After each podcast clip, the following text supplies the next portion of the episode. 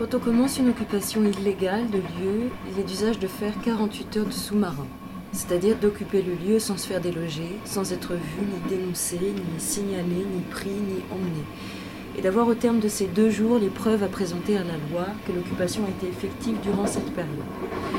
C'est-à-dire qu'avant d'entamer ce sous-marin, il faut par exemple avoir contacté Enedis et fait mettre l'électricité à son nom, puis commencer le décompte. Si les preuves sont assemblées, si les 48 heures d'occupation sont effectives, l'occupation cesse d'être illégale. C'est une occupation de fait, une appropriation de droit.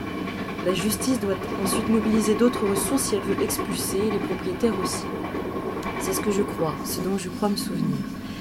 Sans Internet, je ne peux plus jouer à mon jeu favori de vérifier tout ce à quoi je pense, puis de faire semblant de me perdre, pour au final retomber sur les mêmes choses, les mêmes pages qui sont comme des livres, le nombre d'écoutes de tels documents, savoir si on m'a écrit. Depuis le 4 février 2020 à 16h30, plus personne, à part la banque, car sans ça je ne peux rien acheter en ligne et cela n'est pas mon projet, plus personne n'a mon numéro de téléphone.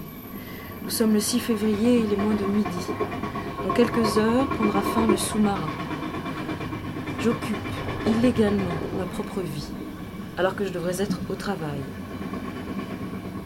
J'ai fui le travail, sans aucune explication, sans aucun mot sans laisser aux personnes que j'abandonne la possibilité même de m'adresser la parole.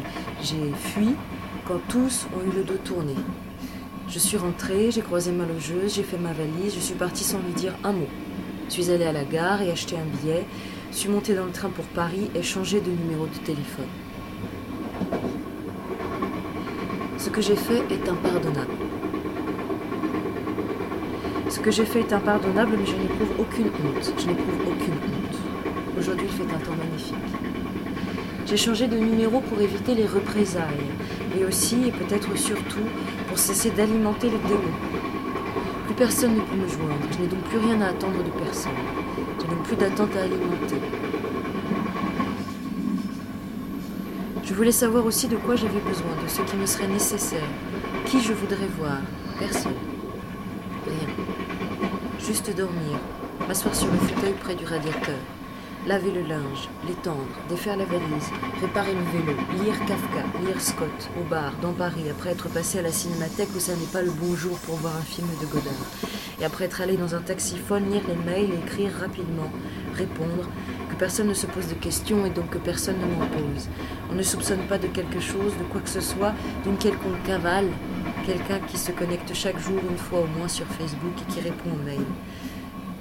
Voir le film de Fassbinder, Witty, dormir, me gratter la nuit, me réveiller de me gratter, me lever, faire du café, manger, écrire cela. Je pourrais égrener ce rien à l'infini presque.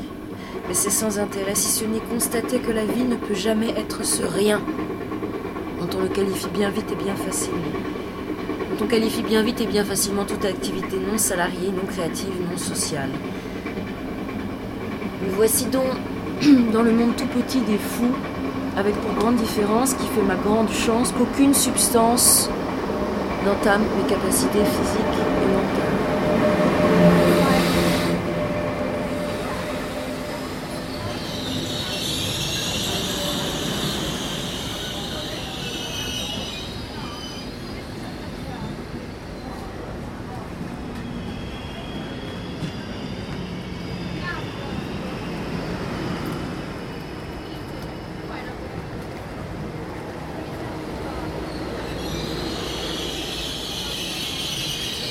Je vais te dire, je prends acte de ma lâcheté, de mes limites.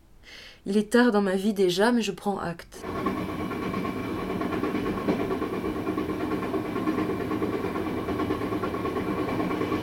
C'est d'un égoïsme fou. Je suis impardonnable, je le sais. Mais c'est ainsi, je ne veux.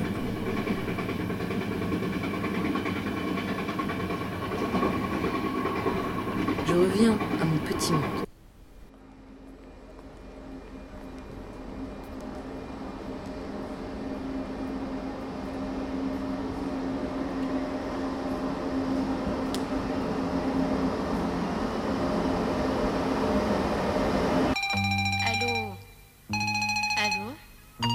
Allô Allô